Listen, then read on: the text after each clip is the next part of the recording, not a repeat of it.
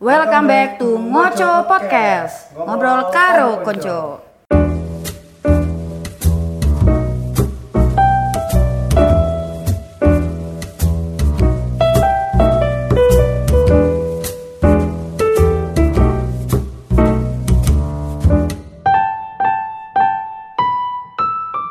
Pada episode kali ini kita akan ngobrol-ngobrol lagi nih bersama saya Raihan Dan saya Ava. Akan ngobrolin hal yang gak asing lagi di antara mahasiswa BP maupun mahasiswa FPIK. Tahu nggak sih kira-kira apa itu? Bukan. Bukan Bu Siti, tapi laporan praktikum. Iya dong. Oh iya, untuk kali ini kita sudah kedatangan sal- salah satu narasumber kita, yaitu dari BP 19 dan BP 16. Penasaran gak sih siapa? BP dari 19 dan BP dari 16 itu? Langsung aja nih, di sini udah ada orangnya. Kita kenalan dulu sama dari yang BP 19. Hai. Hai. Boleh lah kenalan, kenalan dikit-dikit. Namanya siapa sih sebenarnya? Asik kenalan. Eh. Namanya Medina. Medina. Hmm. Asik. Eh. Dari angkatan berapa? 19. Oh benar 19. Iya. Oke. Oh enggak, Kak. 20. Selain dari BP 19, kita juga ada salah satu mahasiswa dari BP 16. Ibaratnya udah makan asin garam dari pelaporan duniawi, yaitu deng deng deng deng. Halo. Gimana Mas? Sehat Mas? Sehat, Alhamdulillah. Boleh lah Mas kenalan dikit-dikit sama kita dulu. Siapa sih sebenarnya Mas 19 yang sudah ya tahu lah tentang laporan ini gimana sudah berpengalaman lebih daripada kita. Sebut nama nggak nih? Enggak. Boleh Boleh lah. Pada nih. Kenal. Ah, gitu. Yo. Sensor kan nantinya? Oke. Iya.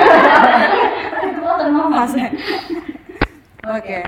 Langsung nih ya, kita ke segmen langsung tanya jawab aja nih ke Medina. Iya. Yang Pertama, apa sih yang terbesit di pikiran kamu kalau dengar kata-kata laporan praktikum? Hektik. Hetik. Hetik. Hetik itu apa sih? Padat sekali jadwalnya guys. Jadi kayak berasa langsung apa ya? Kuliah tuh langsung tidak ada waktu untuk rebahan Medina. Iya sih, bener-bener. Ngerasain juga. Iya. Terus apa lagi tuh? Apa ya? ACC. ACC.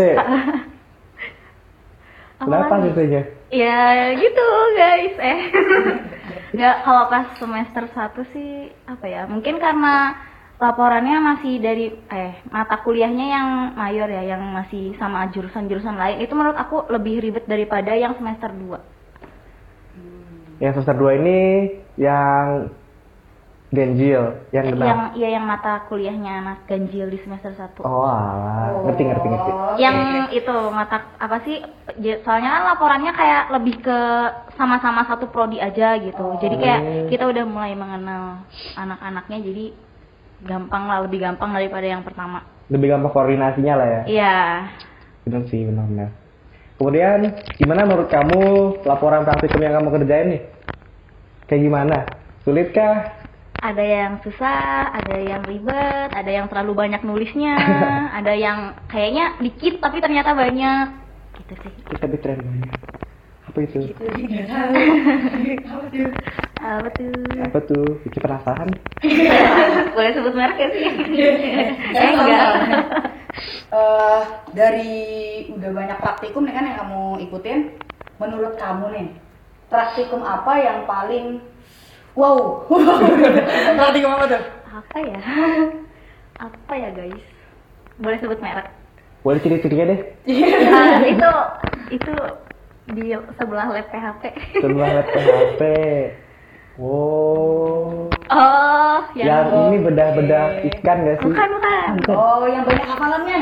iya Ya ada terumbu karang. iya Hey. Itu Abdomen. itu, itu sebenarnya kalau misalnya waktu itu lancar kayaknya nggak berat cuma waktu itu eh, ada Kendala. sesuatu ada kendala di angkatan akunya jadinya kita hmm, agak berat sih menurut aku waktu itu Itu asistennya dari Mbak Mas BP sendiri atau Iya dong. luar? Oh iya. ada yang kan ada yang BP, ada yang enggak. Tapi waktu itu kalau nggak salah pasnya bukan BP. Tapi waktu itu yang bikin kita nyesek tuh ya gitu deh. Gak ketemu mas-mas yang gak taunya. ada itu loh. teman kita dari BP 18 kan? Oh enggak enggak. Enggak. Soalnya waktu aku kayaknya nggak ada BP 18 nya. Oh nggak ada. Oh lagi ini beda shift kali ya. Iya. Lagi praktikum kayaknya waktu itu. Iya, sama-sama sibuk asisten Iya. sama praktikan. Oh iya, denger-denger nih, katanya kamu tuh orangnya gupuhan ya? Ceritain dong pengalaman kegupuhan kamu selama kerja praktikum ini. Iya, gupuan banget. Hmm. Gupuhan banget Waktu ya? itu pernah semester satu bener-bener yang namanya satu hari empat praktikum ACC jadi satu itu bener-bener Oh. kayak ya Allah aku pengen jadi amuba pokoknya gimana ya? Kalau diinget-inget sekarang seru kali ya tapi waktu itu bener-bener kayak stres parah sih sampai pulang dari kampus tuh malam banget. Waktu itu tuh pokoknya praktikum boleh sebentar.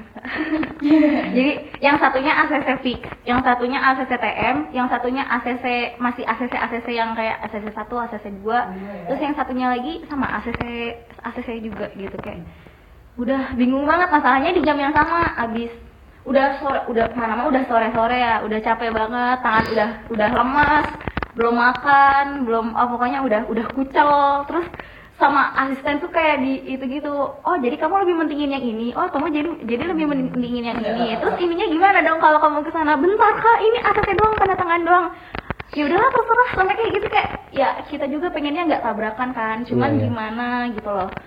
Ya ya gimana lagi jadi ya udah bodo amat lah asalnya mau ngamuk mau gimana yang penting tanda tangan dulu maaf ya mbak ya nggak apa-apa Apa lanjut?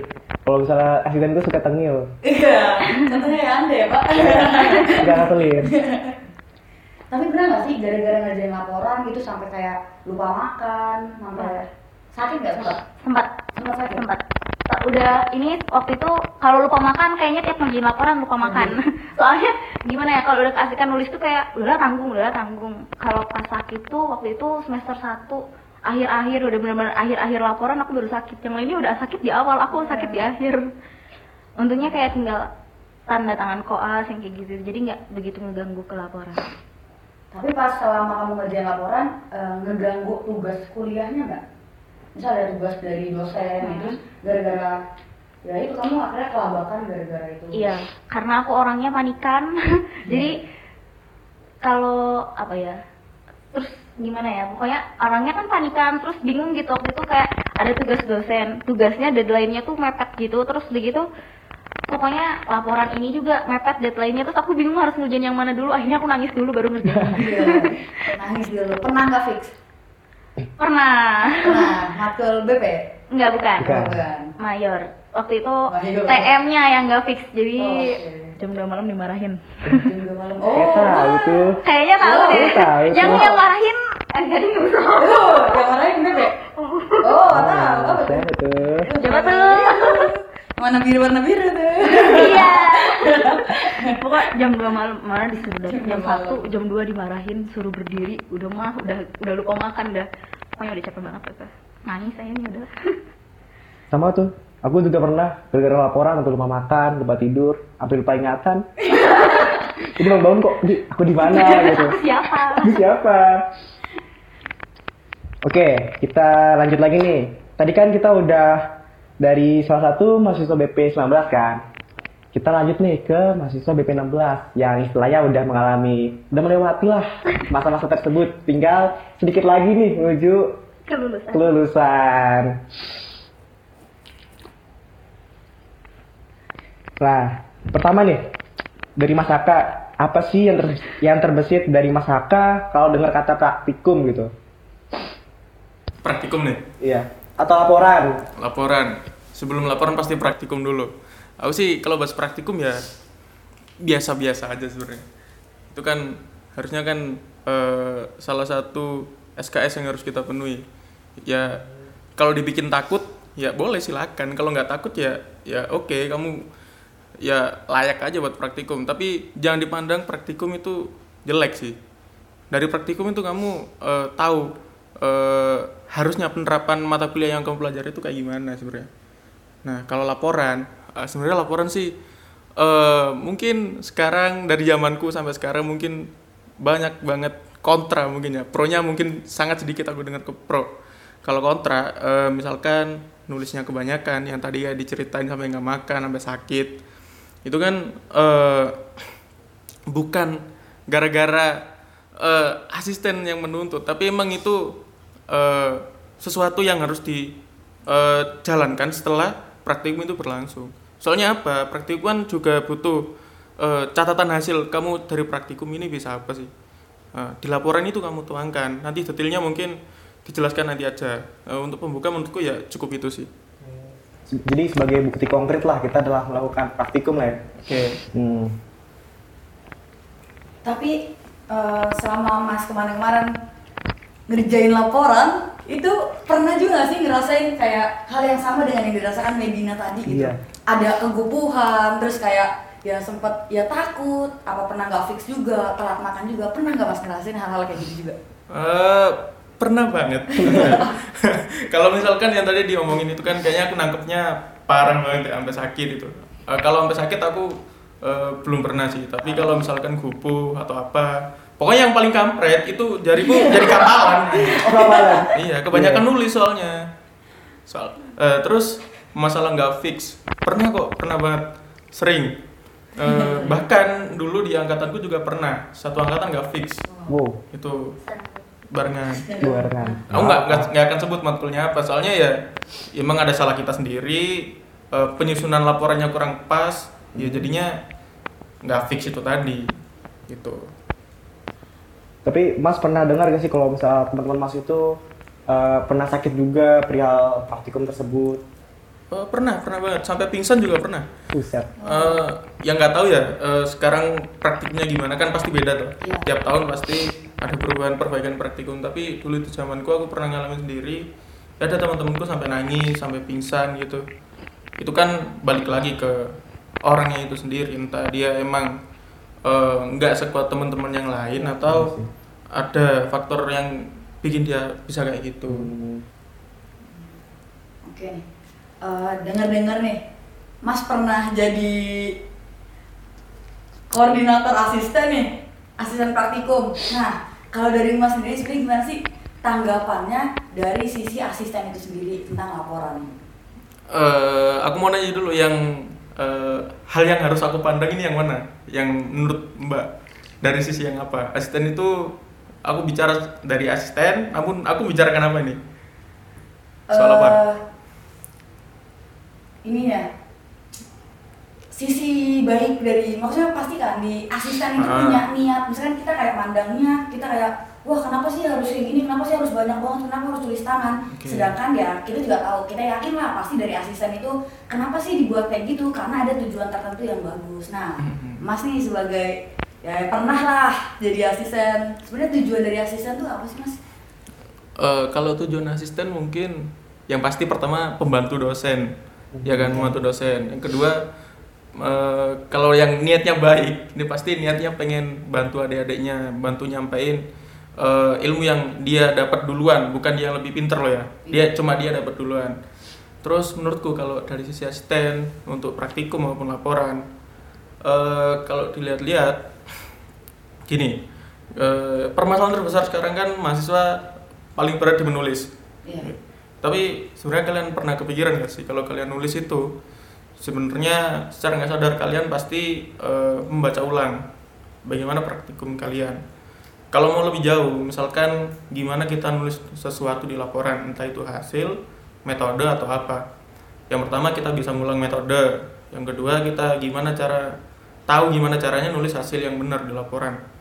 Dan yang paling penting sebenarnya yang kelewat sama eh, teman-teman praktikan itu sebenarnya di laporan kan ada jurnal tuh, ya kan? Iya, betul Eh, kalau mereka benar-benar baca jurnal, meskipun itu nasional pun, eh, pasti isinya bagus kok. Eh, gini, aku dulu di zamanku, entah sampai sekarang nggak tahu ya, di zamanku itu dulu waktu praktikum selalu ada pembagian kayak CO ketik, CO praktikum, CO literatur Oh, pasti iya. gitu kan. Nah, eh, sisi positifnya pasti teman-teman praktikan kebantu gitu kan. Wah aku dicariin literatur sama teman-temanku aku nggak usah bingung. Aku diketikin sama teman-temanku laptiku beres angkatan. Tapi kalian nggak sadar aja sebenarnya. Eh, kalau jurnal itu penting kalau kalian baca sendiri misalkan eh, di salah satu praktikum kalian waktu ACC laporan jurnal kalian ganti nah ya kan kalau jurnal kalian ganti terus kalian eh, masih menggantungkan tim-tim seperti CO literatur atau apa ya kalian nggak bisa apa-apa kalian pun belum tentu ngerti kan yang di mau asisten di konten yang dimuat di jurnal terus dimasukkan ke laporan itu apa kan kalian belum ngerti iya. Nah, itu pentingnya sih laporan. Salah satunya itu menurutku. Kita harus eh, lihai baca jurnal ya menurutku. Yang penting bisa, bukan bukan ahli baca jurnal. Yang penting bisa baca jurnal. Syukur-syukur jurnal internasional misalkan. Karena menurutku ya jurnal itu eh, isinya nggak akan ter- nggak akan terduga gitu. Meskipun kita dapat teori di kelas misalkan eh, eh, ikan harus diaklimatisasi selama 10 menit agar nggak stres. Iya. Tapi di jurnal ada hasil penelitian lain yang menyatakan berbeda faktornya apa, disebabkan karena apa, triggernya kayak apa, alurnya ikan itu bisa stres kayak gimana gitu. Menurutku sih pentingnya di situ gitu. Meskipun ya negatifnya pasti teman-teman ngerasa capek nulis ya bener aku ya capek nulis kok. Tapi gimana lagi itu tuntutan, tuntutan kita. Gitu. Iya, iya benar sih. Eh, lanjut ya. Tadi kan kata Mas Saka menyebutkan bahwa laporan itu sangat penting kan. Tadi yang berupa dari eh, jurnal-jurnal itu bisa berguna. Nah, kalau misalkan nanti setelah kita lulus itu ada nggak sih yang yang yang bisa kita manfaatkan dari laporan-laporan tersebut? Hmm, menurutku sih ada sih. Eh, kalau misalkan kita kerja di eh, tempat kerja yang menuntut kita untuk pandai menyampaikan sesuatu dalam bentuk tulisan gitu kan. Ya. Jangan jauh-jauh deh. Eh, saya sebagai mahasiswa semester akhir yang nyusun eh, entah itu PKM atau skripsi pasti eh, gaya kepenulisanmu di laporan untuk eh, penulisan kontenmu di laporan itu pasti sangat berbeda dengan laporan tulis praktikum mana pun aku jamin itu soalnya em, bagaimana sih kita bisa menyusun bahasa yang formal bahasa yang rapi berbeda kan kalau di praktikum kita cuma nulis yang pertama hasil kedua literatur terakhir kesimpulan kesimpulan pun kadang nggak nyambung gitu kan Iya. Iya. nah kalau nanti di eh, perusahaan-perusahaan kita disuruh bikin laporan bikin apa gitu misal kamu jadi teknisi eh, kamu bisa eh, ambil literatur-literatur buat apa sih yang kamu nggak ngerti aku cari di jurnal gitu. jurnal itu penting pokoknya nah di sisi lain sih kayaknya ya kalau dilihat dari deadline laporan yang padat banget entah itu pressure-nya tinggi berguna itu nanti di kerjaan kalian pasti eh, kalau menurutku ya itu Iya. kalian wah nggak kaget udah pernah mah kayak gini gitu Iya benar. Itu sih. Berarti bakalan ngaruh lah ntar ya. ngaruh ngaruh Enggak lah. dan malas pokoknya gimana nih kosnya ini ya Susah malas bawaan lahir soalnya. Itu malu doang, Pak. Iya. Oke nih, kayaknya kita udah dapet sudut Jawaban-jawaban. pandang nah, tentang laporan dari maba dengan dari yang semester tua nih. Wih, Iya. Bisa dibilang gitu mas? bisa seneng saya Penelitian lancar mas. waduh jangan Oke, kita skip aja Jadi gitu. pusing lah. Kena corona lagi ya gitu. Oke oke. Eh, berarti kan tadi kan kita udah nanya-nanya nih sama Medina dan juga sama Mas Haka. Ya sebenarnya aku juga sih ngerasain sih gimana pas buku kayak Medina yang diceritain tadi gitu. Aku juga pernah ngerasain gupuhnya laporan sampai nggak fix sampai eh, makan telat, tidur telat. Ya aku juga ngerasain kayak gitu. Hmm. Kalau kamu ngerasain juga kan? Ya sama lah. Kita semua merasakan hal yang sama. Tapi sebenarnya di sisi lain bener yang kata Mas Haka tadi gitu laporan juga ya banyak sisi baiknya gitu apalagi dari sudut asisten sebenarnya niat-niat asisten itu tuh baik gitu cuma kan kadang kita terlalu banyak ngeluh gitu Iya. Terlalu sambat. sambat apa yang dibilang Mas Haka tadi ya bisa lah kita jadiin pertimbangan kalau misalnya kita mau sambat tentang laporan ya kita inget-inget lah Karena kata tujuan dari Haka ya. asisten itu Iya. ternyata ya baik gitu Mbak Mas kita tuh ternyata pingin kita tuh jadi lebih baik gitu. Bener Mas? bener Bener banget ya.